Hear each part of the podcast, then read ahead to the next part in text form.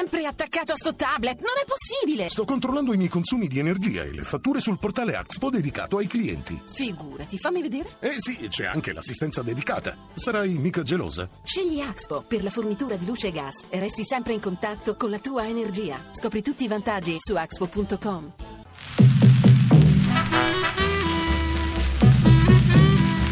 Prosegue l'iniziativa del GR1 per celebrare il 70° anniversario della liberazione dal nazifascismo. Oggi vi raccontiamo l'atmosfera di quei giorni in Veneto, a Belluno. Il diario di un comune cittadino, all'epoca giovanissimo, nell'interpretazione di un attore per la trasmissione Rai La Storia Siamo Noi, montato poi da Claudio Magnaterra.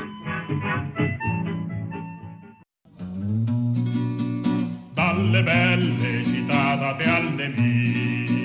23 aprile, lunedì, Belluno.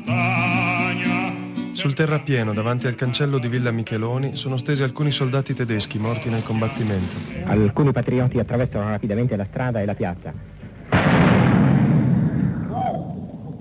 È una vera caccia all'uomo, colpo per colpo. Metti la giubba di battaglia, mitra, fucile. 25 aprile, mercoledì, Belluno. La strada di Ponte delle Alpi è piena di tutto.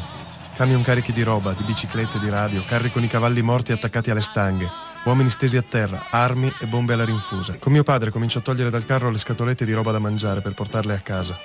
In framezzo ci sono anche bombe ballerine con il manico, insicura, che buttiamo via.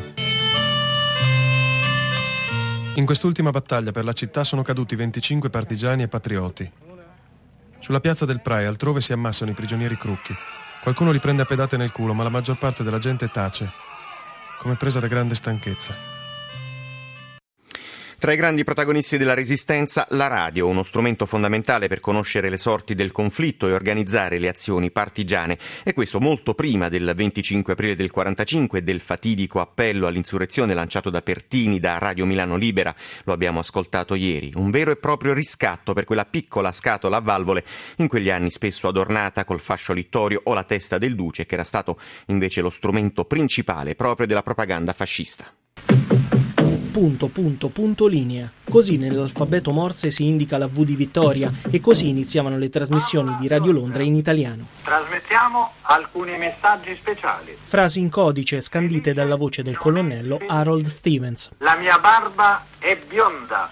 La mucca non dà latte. Le prime radio libere italiane furono quelle di Palermo e Bari, dove nacque il primo programma dedicato alla Resistenza. L'Italia combatte. Questa trasmissione è dedicata ai patrioti italiani che lottano contro i tedeschi. Tragica fu invece la sorte di Radio Cora, organizzata nella Firenze occupata dal Partito d'Azione. Nonostante i continui cambi di sede, il 7 giugno del 44 i nazisti fecero irruzione in Piazza D'Azeglio, uccidendo un giovane radiotelegrafista. Dei 7 partigiani arrestati, solo 2 si salvarono dalle torture e dalle fucilazioni.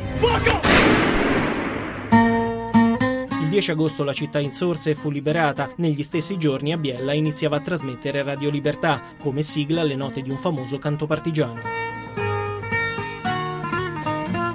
Nell'aprile del 45 le radio partigiane chiamarono i patrioti all'insurrezione. Ore concitate, scandite dagli speaker radiofonici. Dalla frontiera svizzera, fonti bene informate annuncerebbero la cattura di Mussolini. È probabile che gli anglo-americani possano essere a Milano in giornata. Fino all'annuncio di un giovane Corrado Mantoni. Le forze armate tedesche si sono arrese agli anglo-americani. La guerra è finita. Simone Zazzera, GR1. La guerra è finita.